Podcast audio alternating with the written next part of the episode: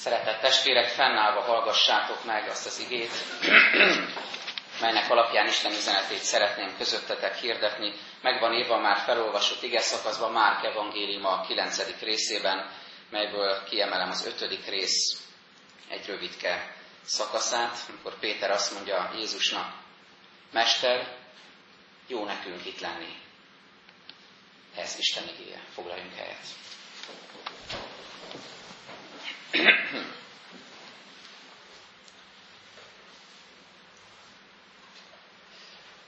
Ahogy említettem, a pünkösd utáni vasárnap, a Szent Háromság vasárnapja az egyházunk rendje szerint, és arra gondoltam, hogy milyen könnyű ilyenkor a dogmatikához menekülni. Magam is nyilván tettem ezt már, hallottátok tőlem is már, amikor próbáljuk magyarázni a Szent Háromság titkát, amikor a dogmatikához, a, a, a régi tanítóknak a leírásaihoz, az apostoli atyák irataihoz fordulunk, akik különböző hasonlatokkal, példákkal, vagy éppen nagyon is száraz módon próbálják magyarázni, hogy mit jelent ez a hittitok, hogy a három az egy, és az egy az három, hogy hogyan jelenti ki magát Isten a Szent Háromságban. És amilyen könnyű dogmatikus prédikációt mondani ezen a vasárnapon, olyan könnyű ezzel párhuzamosan nagyon száraznak és életszerűtlennek maradni, hiszen Isten nem csak dogmát ad nekünk, amikor kijelenti magát Szent Háromság Istenként, Atya, Fiú, Szentlélek Istenként, hanem valahogy az életünket szeretné megérinteni ezáltal. Szeretne kapcsolódást teremteni a teremmény és a teremtő között, és szeretné ezt a titkot, ha nem is felfedni a teljes valójában, mert az lehetetlen, hanem inkább szeretne közelíteni bennünket ehhez. A holnapra kijelölt ige szakaszban Isten nagyon különös módon a segítségünkre siet, mert ebben a különös történetben felvillant valamit ebből, hogy mit is jelent a Szent Háromság. Különös módon megjelenik a Szent Háromság Isten misztériuma. Ott van Jézus Krisztus a hegyen, a tanítványokkal együtt, tehát megjelenik a tanítványokkal való közösségben. Ott van Jézus, akire figyelnek, ott van az Atya szózat, aki azt mondja, hogy, hogy ő az én szeretett fiam, őt hallgassátok, ő rá figyeljetek. És megjelenik a Szentlélek is a világosságban, a dicsőségben, a fényjelenségben, abban, ahogyan körülveszi az Istennek a világossága a tanítványokat fönt a helytetőn. És hogyha igazán őszinték vagyunk, akkor két dolgot tehetünk a Szent Háromság vasárnapon. Egyrészt megköszönhetjük Istennek, hogy így mutatkozott be hogy így jelentette ki magát az egyháznak, hogy így mutatta meg saját magát atyaként, szerető, gondviselő, teremtő atyaként, aki gondot visel az ő szeretett gyermekeire, fiú Istenként, Jézus Krisztusként, aki megváltott bennünket, és aki az életét adta értünk, és Szentlélek Istenként, aki a világosságába von bennünket, és, és a megszentelődés útján segít előre jutni bennünket. Tehát egyrészt ezt tehetjük, hogy ezt megköszönjük, rácsodálkozva erre, a kijelentése, bemutatkozása. Másrészt megköszönhetjük, hogy nem értünk mindent.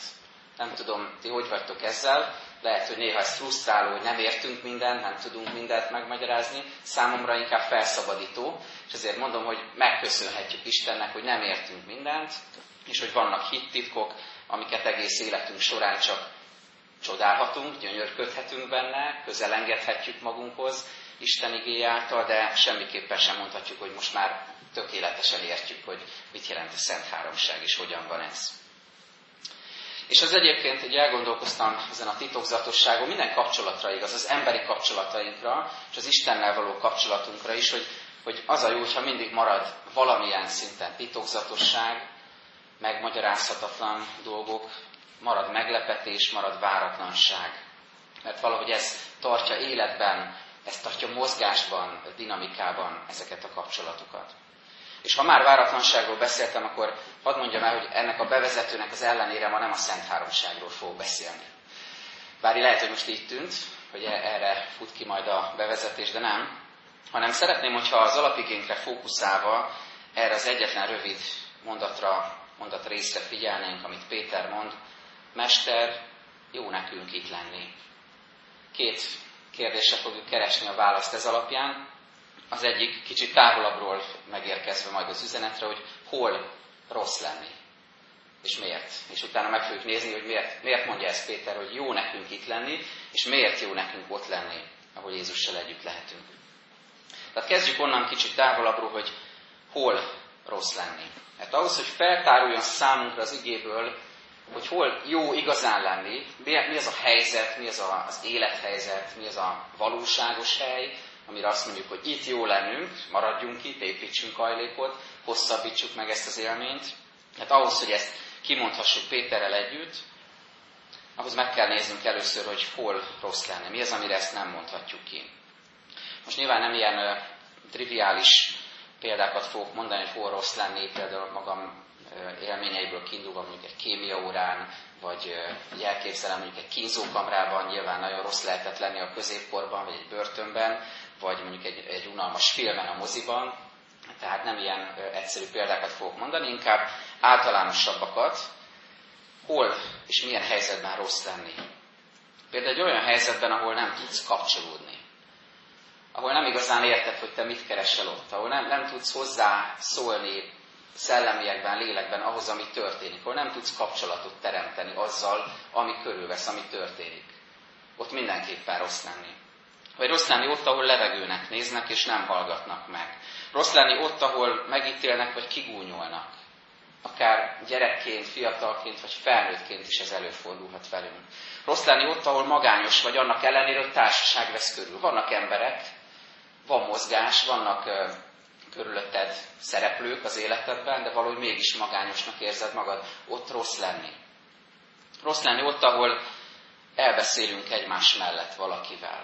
Ahol folyik párbeszéd, folyik beszélgetés, még a téma is azonos, de úgy érezzük, hogy elröpködnek egymás mellett az érvek, és nem ugyanazon a pályán mozgunk, és ezért nincsen találkozás közöttünk. Elbeszélünk egymás mellett. Rossz lenni ott, ahol feleslegesnek érzed magad. Ez egy nagyon mély tapasztalásunk, hogy szeretnénk hasznosak lenni, szeretnénk hozzátenni valamit ahhoz a helyhez, közösséghez, ahol vagyunk, és ez nem így van, akkor rosszul érezzük magunkat. Ez egy kellemetlen megtapasztalás, hogy ott vagyok, de, de úgy kilógok a sorból, és nincs haszna annak, hogy én ott vagyok. Rossz ott lenni, ahol nem inspirálnak az engem körülvevő emberek, hanem lehúznak. Nem segítenek élni, akár egy két ember közötti kapcsolatra gondolunk, akár egy közösségre, nem segítenek élni, nem segítenek szárnyalni, gondolkodni, előre menni, hanem, hanem lehúznak. Negatív érzéseket közvetítenek, és, és valahogy magukkal rántanak a mélyben. Rossz ott lenni, ahol, ahol nem tudsz fejlődni, nem tudsz növekedni. Úgy érzed, hogy évek óta egy helyben topogsz, és, és valahogy nem, nem jutsz előre, nem jutsz egyről a kettőre, és nem érzed azt, hogy lenne növekedés a, az ismereteidben, a hitedben, a kapcsolataidban. És tulajdonképpen összefoglalva azt is mondhatjuk, hogy rossz ott lenni, ahol nem tapasztaljuk Isten jelenlétét. Isten mindenütt jelen való, mindenhol ott van, ne legyen kérdés ez számunkra, és mégis vannak olyan helyzetek, olyan helyek, ahol azt élem át, hogy mintha nem lenne itt Isten. Mintha nem sugározná át ezen a helyzeten, ezen a közösségen az, hogy, hogy itt van Isten köztünk, gyertek őt imádni. És még annyit hadd mondjak el erről, hogy mit jelent az, hogyha valahol rosszul érezzük magunkat, vagy rossz ott lenni, hogy többféle megküzdési stratégia van erre, többféle megoldás létezik arra, hogyha ha így van, hogy valahol rossz lenni. Van, aki menekülőre fogja, és nagyon egyenesen megmondja, hogy én itt nem maradok tovább, tehát ez nekem nem jó, ebből én kiszállok. Van, ez lehet mondom, egy kapcsolatban is, egy közösségben is, egy helyzetben is. Menekülök ebből. Aztán van, aki hagyja magát beleszürkülni, belefásulni ebbe a helyzetbe. Rossz ott lenni, de most már ez így lesz, beleszürkülök, belefásulok, beleszokok ebbe. Ezzel együtt jár a következő stratégia rutinszerűvé válás. Hogy már nem gondolkozom azon, hogy miért vagyok ott, és mitől lehetne ez más vagy jobb, hanem csak teszem a dolgomat, rutinszerűen, napról napra, ugyanazt, ugyanazt, ugyanazt, és ne, nem élem át igazán ennek az örömét, hanem egyszerűen csak teszem a dolgomat, de nem is kell rajta gondolkozni. Aztán a következő stratégia a konfrontáció, amikor szembe megyek ezzel, lázadok ezzel ellen, nem hagyom, hogy ez így legyen, és felemelem ellene a szavamat. És végül az utolsó, amit leírtam a teljesség igény nélkül, az a visszahúzódás, az elfolytás. Amikor visszavonulót fújok, nem akarok küzdeni, mert nincs hozzá erőm, nem tudok rajta változtatni, mert nem bízok benne, hogy fog valami változni. Beleszürkülök, belefásulok, de leginkább elfolytom magamban ezt az egészet, és, és, és a fájdalmamat magamnak tartom meg. Mindez előfordulhat, hogy az ember rossz helyen érzi magát, akár az iskolában, a családban, akár a gyülekezetben, a keresztények közösségében és bizonyos helyzetekben így van, és a munkahelyünkön is természetesen. Így lehet ez a valakivel, egy másik emberrel való kapcsolatomban. Így lehet ez a saját magammal való kapcsolatomban is, figyeljétek meg, gondolkozzatok el ezen, mert magunkkal is van valamilyen kapcsolatunk, és lehetünk rosszban magunkkal, érezhetjük rosszul magunkat, magunkkal, bármilyen furcsán hangzik, és lehet ez így az Istennel való kapcsolatban is természetesen. De hadd mondjam most rögtön, mielőtt rátérnénk arra, hogy mit mond Péter Jézusnak, hogy jó itt nekünk lenni, hogy amiről beszéltem, ez nem Isten terve. Tehát az, hogy mi rosszul érezzük magunkat valamiben, alapvetően nem Isten terve. Istennel kapcsolatban azt olvassuk, hogy ő jónak teremtette a világot. Jónak teremtette az embert. Jónak teremtette az ember társát. Szerzett néki hozzáillő segítőtársat. Jónak teremtette az édenkertet. Jónak teremtette azt a helyzetet, amiben az ember megélhette az életnek a teljességét, az Úrral való kapcsolatot és az emberrel való kapcsolatot. Tehát Isten terve nem az, hogy rosszul érezzük magunkat ezekben a helyzetekben. Ez a bűnnek a következménye és a megromló kapcsolatrendszernek a következménye. Most, hogyha visszapillantunk erre a mögöttünk lévő időszakra, egy tanévnyi idő van mögöttünk, akinek a családjában vannak gyerekek, unokák, azoknak könnyebb ehhez most kapcsolódni, de, de gyülekezetként is nagyjából ilyen tanévekben gondolkozunk, aztán jön egy csöndesebb nyári időszak. Hát ha visszapillantunk erre a mögöttünk lévő tanévnyi időszakra, akkor gondoljuk át magunkban, hogy milyen helyzetek voltak, amire azt mondtuk, hogy ez rossz, kellemetlen, ebből menekülnék, ezt nem szabad hagyni, ezzel ellen lázadnék, ezzel ellen tenni kell valamit, vagy egyszerűen csak elfogadom, hogy így van, de kimondom rá, hogy ebben rossz lenni. Vajon hogyan voltunk jelen ezekben a helyzetekben, és hogyan volt velünk Isten ezekben a helyzetekben? Majd az ima csöndünkben gondolkozhatunk ezen a kérdésen is, és most menjünk tovább, és nézzük meg, hogy hol jó lenni, és miért jó ott lenni. Mit tanulhatunk meg igényből? Nekem nagyon tetszik Péternek ez a rendkívül őszinte mondata, sok ige magyarázatot hallottam már, ami, ami kritizálja Pétert, hogy hogy lehet ilyet mondani, és tulajdonképpen az ige is mondja, hogy nem tudta, mit beszél, tehát mint hogyha egy ilyen öntudatlan és he, nem helyén való felkiáltás lenne, ugyanakkor egy, egy végtelen őszintesség van benne. Jó nekünk itt lenni, építsünk hajlékot, maradjunk itt. Miért mondja Péter, hogy jó nekünk itt lenni? Négy választ találtam az igében, és ezeket szeretném átadni nektek. Az első, hogy ott jó lenni, és ezért mondja Péter is, hogy jó itt lenni, ott jó lenni, ahol ott vannak a barátaink, a lelki testvéreink, akik igazán fontosak számunkra. Családtag, barát, lelki testvér, mindaz, aki a legközelebb áll hozzá. Ott jó lenni, azok a helyzetek jók, azok a megtapasztalások, azok a helyek igazán jók, ahol együtt tudunk lenni a lelki testvérekkel, barátokkal, családtagokkal. Tehát az első válasz ez, közösség egymással. Nyilván jó néha egyedül lenni, és, és jó megtapasztalni annak az áldásait, és tanulni is annak a, a, az áldásait, és szépségét, és teljességét, hogy, hogy milyen egyedül lenni. Jézus maga is félrevonult néha, és imádkozott, az atyával volt közösségben, és szerintem az előttünk lévő nyári időszak is rengeteg ilyen lehetőséget tartogat, amikor tudunk egyedül lenni az atyával, tudunk igazán őrá figyelni, és tudjuk a saját lelkünket is ápolni a Szentlélek segítségével. Szükség van erre. De fontos látni azt, hogy Isten alapvetően közösségre teremtette az embert.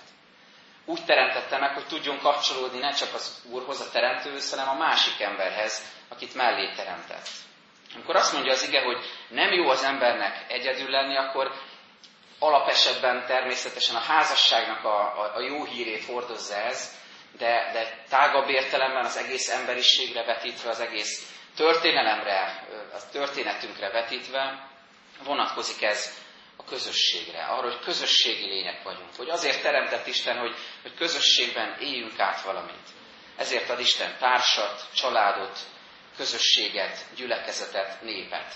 És ha megnézitek a, az egész Biblia évét az Ószövetségtől kezdve egészen az Új Szövetségig, az egyház megalapításáig, történetéig, ahogyan ezt Jézus beteljesíti pünköstkor, és utána is, korai egyház életében, akkor azt fogjuk látni, hogy, hogy Isten számára fontosak az egyes emberek, hogy ő kiválaszt embereket, vannak egyes kiválasztott emberek feladatokra, szolgálatokra, de alapvetően Isten is népben gondolkozik. népet választ magának. És az egyházban is Krisztus egy, egy különös, misztikus módon népet választ ki magának, és egy népet terelget az egyház által. És ebben a népben, ebben a közösségben élhetjük át a tőle jövő áldásokat. A pünkösdi történetben is olyan jó volt olvasni néhány nappal ezelőtt, hogy, hogy amikor nagy felbuzdulás van az ige hallgatókban, és, és három ezer ember megtér, akkor, akkor nem azt olvassuk, hogy hazamennek, és, és mindenki magában elkezdi gyakorolni a hitét otthon, a maga módján, ugye ismerjük ezt a kifejezést. Hanem azt olvassuk, hogy kitartóan együtt voltak, közösek voltak, egyek voltak a, az ige hallgatásában, a kenyér megtörésében, az imádkozásban, a közösségben, kitartóan részt vettek ebben. Nem külön-külön gyakorolták a hitüket, nyilván volt belső szobájuk, hanem keresték az egymással való kapcsolódást, közösséget. És itt a mai igényben is, vagyis a, a ma olvasott igében is azt látjuk, hogy Péter, János és Jakab ott vannak a legbelsőbb tanítványi körként Jézus közelében, és együtt élik át ezt a felemelő lelki élményt, ezt a különleges élményt. Közös hittapasztalatot szereznek ezáltal. Érdemes így rátekinteni a saját életünkre és gyülekezeti gyakorlatunkra is, hogy tudjuk-e keresni ezeket az alkalmakat, amikor például egy ima közösségben egyek tudunk lenni, és tudunk az Úrhoz és egymáshoz kapcsolódni. Vagy egy közös ige tanulmányozásban, vagy egy közös csendben, amikor nem teszünk más, csak csöndben vagyunk együtt az Úr előtt. Tudjuk-e keresni ezeket az alkalmakat? Vagy amikor egy közös próbatételben vagyunk együtt, mert az is tovább tud segíteni és fel tud emelni bennünket. Vagy amikor egy közös szolgálatban kapunk az Úrtól áldásokat vagy elutazhatunk egy csendes hétvégére, vagy a gyerekekkel együtt lehetünk, meg a szolgálókkal egy hétig a hittantáborban. vagy amikor egy Isten tiszteleten összegyűlünk, vagy egy beszélgetésünk van egymással az Isten tisztelet után. Átéljük ennek az örömét, amit Péter, János és Jakab, hogy egy közös hittapasztalatnak a részesei vagyunk, és ez többé tesz bennünket, mert egymást is építhetjük ezáltal. Olyan jó volt együtt lenni pár nappal ezelőtt a Gercsei templomban az ökumenikus imaesten keresztény testvéreinkkel, a katolikusokkal, evangélikusokkal. Volt ott egy ének, amit a kórus, közös kórus énekelt, mi nagyon megfogott, és a kórus vezetőtől kérdeztem, hogy, hogy milyennek a címe, megkaptam a kottát, és kaptam egy linket, ahol a YouTube-on ezt meg lehetett nézni, és otthon meghallgattam, és, és újra nagyon fellelkesített és tetszett, de azon gondolkoztam, hogy mennyivel másabb volt akkor ott hallani ezt mint utólag az interneten ezt az éneket. És mennyivel másabb volt ott együtt imádkozni a testvérekkel, mint csak gondolni arra, hogy de jó lett volna ott lenni, és együtt imádkozni a testvérekkel. Vagy amikor a hajléktalanok között szolgáltunk, ugyanezt éltük át, hogy, hogy jó, az, jó az néha, hogyha ha nem csak átutalunk egy összeget valakinek, aki rászorul, hanem amikor látjuk őt, magát, kezet fogunk vele, a vállára tesszük a, a kezünket, a szemébe nézünk, és valóságos kapcsolódás alakul ki közöttünk. vagy a hittantáborra, vagy a csendes hétvégéinkre is gondoltam, hogy végül is úgy is meg lehetne ezt oldani, hogy összeállítunk egy, egy anyagot, amiben benne vannak az áhítatok, a kérdések, a, az igék, különböző illusztrációk, és, és meg néhány fénykép arról, ahova mentünk volna, és mindenki otthon elolvasgatja, hogy hát végül is ilyen lett volna részt venni egy csendes hétvégén. Így is lehetne, de milyen jó, hogy oda mehetünk, és Péterhez, Jánoshoz, Jakabhoz hasonlóan együtt lehetünk fönt a hegyen Jézussal. Tehát először is ezért mondják ők, ezért mondja Péter, jó nekünk itt lenni, Mester. Ez a közösség áldása. Aztán a második válasz erre a kérdés, hogy miért jó itt lenni, mert ott van Mózes és Illés. És ebből nem az lesz a tanulság, hogy keressük, hogy hol van Mózes és Illés, és, és legyünk ott, mert ott biztos jó lenni, hanem mit jelent az, hogy ott van Mózes és Illés? Én ezt így fordítottam, hogy ott vannak a számunkra fontos értékek. Ez pedig az identitásban való közösséget jelenti. Mert hogy Mózes a törvényt jelképezi, Illés a profétákat jelképezi, tulajdonképpen az Ószövetség lényegét testesítik meg ők ketten, és amikor Péter János és Jakab látja megjelenni Mózest és Illést, eszükbe jut, hogy hát Mózes, mennyit beszéltünk róla. Hát ő, ő, ő általa jött a törvény a népünkbe. Milyen fantasztikus, hogy láthatjuk őt egy ilyen jelenésben, egy ilyen látomásban. Milyen csodálatos, hogy, hogy egy ilyen emberrel lehetünk most közelségben, még hogyha különös lelki úton is. Vagy itt van Illés, hát a leg, legtüzesebb lelkű proféta, aki, aki kiállt a, a Baál papok proféták ellen, és nem félt a túlerőtől, és, és most itt van, és lelkesít bennünket. Milyen jó, hogy, hogy közösségben lehetünk vele. Mit jelent ez Mózes és Illés? törvény és a proféták, az Ószövetség, az Istennel való kapcsolat, itt van a múltunk. Itt van a történetünk. Itt vannak azok az értékek, ami alapján érünk, ami meghatároz bennünket, ami tovább segít bennünket, ami, ami segít előre tekinteni, és ami segít hálát adni a múltunkért is. Egy kicsit közelebb hozzám, gondoljatok a családi összejöveteletekre. Amikor összegyűlik a család, nagyon elfoglaltak vagyunk, de, de néha olyan jó összegyűlni a nagyobb családnak is. És, és arra gondoltam, hogy ezek a családi összejövetelek valamilyen mintát hordoznak. Még akkor is, hogyha a külsőségek változnak, mondjuk 40 évvel ezelőtt nem ikeás asztalhoz ültünk le, vagy nem olyan étkészlet mellé, amilyen mondjuk 100 évvel ezelőtt volt, de a minták ugyanazok. Azért gyűlünk össze, mert fontosak vagyunk egymás számára. Lehet, hogy, hogy más a beszédstílus, más, hogy öltöznek fel a, a gyerekeink, a fiataljaink, más kütyük vannak, vagy egyáltalán vannak kütyük, régen meg nem voltak. Tehát sok minden változott, de a lényeg, a minták ugyanazok. Ugyanazokat a mintázatokat visszük tovább a családi összejöveteleinkben is. Vagy az Isten tiszteletre is gondolhattok, nem? Ugyanilyen volt az Isten tisztelet, mint most, mondjuk száz évvel ezelőtt. Vagy a 16. században, a reformáció idején. Vagy az első században, az apostoli időkben. Sok forma különbözött, de a lényeg, ami összeköt bennünket a keresztény elődeinkkel, őseinkkel, az ugyanaz. Jézus Krisztus tegnap és ma, és mindörökké ugyanaz. Az ige szólt, lehetett imádkozni, a Szentlélek ajándékai adattak, a lélek árat, világosságot kapott, a nép Isten vezetését tapasztalhatta. Az Isten tisztelet az lényegét tekintve ugyanaz volt, mert Jézus ugyanaz maradt az évszázadok, évezredek során. Az identitásunknak az alapja, és az ebben való közösség megélésének az alapja tehát Jézus Krisztus szeretete. Az ő áldozata értünk. És ugye elgondolkoztam ezen, sokszor látok foci meccseken olyan jelenetet, amikor gólt lő a csapat, és az egymás közelében lévő nézők, nyilván nem mindenki mindenkinek az ismerőse, és egymás nyakába borulnak, és ölelgetik egymást.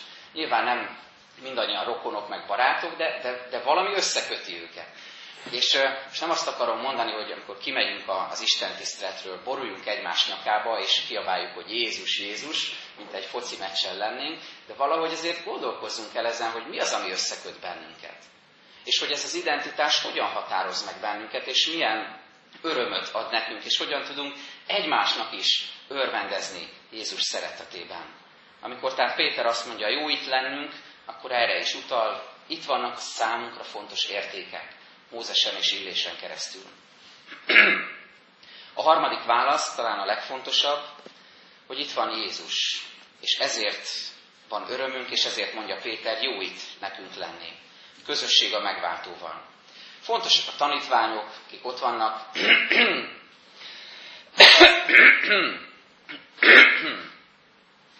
akik ott vannak a, a történet szereplőiként, fontosak a megjelenő, szimbolikus, valóságos személyek, de jön egy pont, amikor mindenki háttérbe szorul, mert ezt olvassuk ebben az igében. Felhő támadt, amely beárnyékolta őket, és hang hallatszott a felhőből. Ez az én szeretett fiam, őt hallgassátok. És amint körülnéztek, már senki más nem láttak maguk mellett, csak Jézust egyedül. Elhangzik tehát a mondat, jó itt lenni. Jó itt lenni, mert egyedül Jézusra lehet figyelni. Mert most már a lényeget látjuk. Jó itt lenni, mert semmi se vonja el a figyelmünket. Sem ostoba szabályok, sem üres tradíciók, sem szeretetlenség, sem értetlenkedés, és semmi, ami, ami nem a lényegre segítene figyelni. Van egy halleluja ének, hatos számú, ki ismeri ezt a kis énekeskönyvet, sokat énekeltünk a mozgássérültek bibliaóráján, Likinek is az egyik kedvence volt, sokszor kérte. Ez így szól. Ahol ott a Jézus, ott bizton vagyok.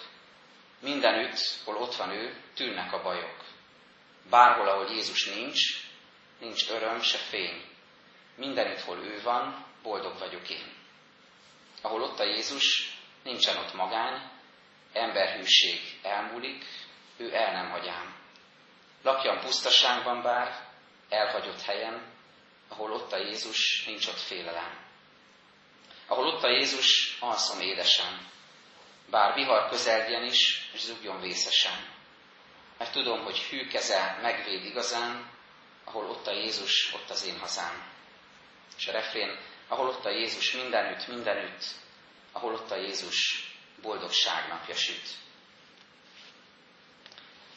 Földműves próbálta tanítani a fiának, hogy hogyan kell helyesen szántani, egyenes barázdát szántani, a történet szerint, és elmondta neki, hogy találj egy fix pontot a sor végén, a szántóföld végén, függesz rá a tekinteted, és akkor biztosan egyenes lesz majd a, a barázdád. Majd ott hagyta a fiát a munkával, később visszatért, és látta, hogy meglehetősen gírbegúrba vonalat, barázdát sikerült szántani. Némelyik vonal olyan volt, mint hogy egy kérdőjel lenne inkább, mint egy egyenes vonal. és az, volt a probléma, hogy ez a fiú kitűzött magának egy fix pontot, egy tehenet, ami éppen ott pihengetett a sor végén, csak hát ez a tehéne idő után lábra kapott, és elkezdett legelészni, ide-oda mászkálni. A történet tanulság az, hogy ha fix pontot keresünk, akkor igazán fixet keressünk, Jézus Krisztust, a kősziklát, aki nem mozdul el, akire, hogyha ráfüggeszted a tekintetedet, akkor valóban nem fogsz csalatkozni, és valóban egyenes lesz a barázdád. Ahol ott a Jézus, ott boldogság napja süt. És végül van egy negyedik válaszunk is arra, hogy, hogy hol jó lenni, és ez egy nagyon különös kettős válasz. Ugyanis itt megjelenik egyfajta fényjelenség, Isten dicsősége körülragyogja Jézust, és megmutatkozik az ő mennyei fénye. A válasz tehát az, ott jó lenni, ahol Isten fénye, Isten dicsősége, Isten lelkének a világossága megjelenik. Csak hogy az a probléma, és ez a tapasztalata mindannyiunknak, hogy néha, vagy nagyon is sokszor van olyan, hogy, hogy a hívő ember élete valamilyen nehézségen, valamilyen tragédián, valamilyen veszteségen, valamilyen sötétségen, valamilyen kísértésen vezet át. Gercsei ima este már említettem pár ilyet, mögöttünk van a Dunai hajóbaleset, amely mindannyiunkat megrázott, akkor 7 másodperc volt sokaknak az élet, és 7 másodperc alatt elveszett minden remény, és minden öröm. Körülbelül tíz nappal ezelőtt elhunyt Térei János, híres magyar író, aki nagyon közel állt a családunkhoz. Szolgálhattam az esküvőjén éppen itt a templomban, 7 évvel ezelőtt, 8 évvel ezelőtt. És egy reggel fölébredt, és hirtelen szívrohamban meghalt két kicsi gyereket hagyott maga után. És egy pár nappal ezelőtt volt egy súlyos autóbaleset itt a, a Hűvösvölgyben, egy ökus családot érte ez a baleset. Békésen autókáztak, amikor a, az autóra rázuhant egy rendkívül súlyos, súlyos korhat faág. Neki mentek a villanyoszlopnak, az édesanyja elég súlyosan megsérült, és a kisfiú viszonylag megúszta a balesetet. És amikor ilyenek történnek velünk, ilyenek vesznek körül bennünket, vagy nagyon koncentrált módon érik el ezek az életünket, vagy éppen emlékezünk valakire, akit elvesztettünk, és, és súlyos fájdalomként és sebként van jelen ez a veszteség az életünkben, akkor nehéz elhinni az előző éneket, hogy ahol ott a Jézus, hogy boldogság napja süt. Mert éppen sötétséget, mert éppen veszteséget, mert éppen tragédiát tapasztalsz. Mert azt mondod, hogy ebben nem jó benne lenni. Erre inkább azt mondod, amiről az elején beszéltünk, hogy ebben rossz lenni, ebből menekülnék. nem akarom ezt tovább tapasztalni. Rossz benne lenni, és mégis ez az evangélium valahogy titokzatosan a hívő ember életén még ilyenkor is, a legnagyobb mélységekben, a legnagyobb sötétségeken át is megjelenik az Isten világossága. Amikor az asszonyok mentek a sírhoz, akkor azt látták, a kő el van hengerítve, és Isten világossága árad az angyalon keresztül. Jézus föltámadt. És amikor mi szembesülünk a saját ilyen sírjainkkal, köveinkkel, nehézségeinkkel, akkor azon keresztül átsugárzik a feltámadott Krisztusnak a jelenléte, dicsősége, szent lelkének a fénye. Keressük tehát őt így, most az következő imacsönben, hogyha mélységekben, sötétségekben, nehézségekben voltunk vagy vagyunk, hol van ebben Isten világossága. És hogy ki tudjuk-e mondani, hogy jó nekünk itt lenni. Amen. Imádkozzunk.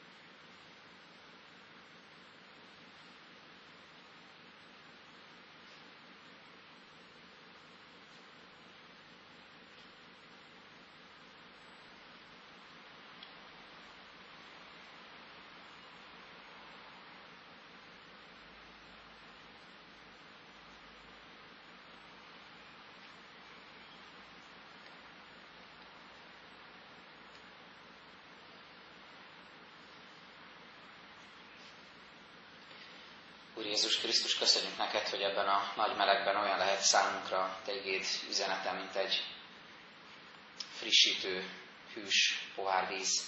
Köszönjük, hogy enyhíted a fájdalmunkat, a hiányunkat. Szeretnéd betölteni minden szükségletünket, és szeretnéd derűssé, örömtelévé tenni az életünket. Köszönjük, hogy Péterrel együtt vallást tehetünk arról, hogy jó nekünk itt lenni a te közeledben, jó nekünk itt lenni a gyülekezet közösségében, a testvérekkel együtt, jó nekünk ott lenni bármilyen nehéz helyzetben is, ahol te jelen vagy, ahol megerősítesz, megáldasz és tovább segítesz. Urunk, látod azokat a helyzeteket, amikre azonban sokszor azt mondjuk, hogy ez elviselhetetlen, ez rossz, ennek nem kéne így lennie, ezzel ellen lázadunk ebből, szeretnénk menekülni. Kérünk, hogy tarts meg ezekben a helyzetekben is bennünket, és segíts rád nézni. Segíts szüntelenül rád tekinteni a kősziklára, a fix pontra, hogy egyenes legyen a barázdánk, hogy arra haladhassunk, amerre te vezetsz minket, és hogy mindeközben megtapasztaljuk a te áldásaidat. Köszönjük, Urunk, a gyülekezetünket, a kicsinyeket, a nagyokat, az idősebb testvéreket. Köszönjük, hogy Te formálsz bennünket igéddel, szent lelkeddel, és egymáson keresztül is. És kérünk, hogy legyen a Te áldásod a jövő héten, a hittantáboron, hogy annak minden részletében Téged vehessünk észre, Téged dicsőíthessünk, és hogy a kicsinyek hozzátérhessenek. Köszönjük, hogy meghallgattad a magunkban elmondott imákat, és most testben és lélekben is fölemelkedve mondjuk közösen a tőled tanult imádságot. Mi atyánk, aki a mennyekben vagy, szenteltessék meg te neved, jöjjön el a te országod, legyen meg a te akaratod, amint a mennyben, úgy a földön is. Minden napi kenyerünket add meg nékünk ma, és bocsáss meg a mi védkeinket, miképpen mi is megbocsátunk az ellenünk védkezőknek. És ne vigy minket kísértésbe, de szabadíts meg minket a gonosztól, mert Téd az ország, hatalom és dicsőség mindörökké.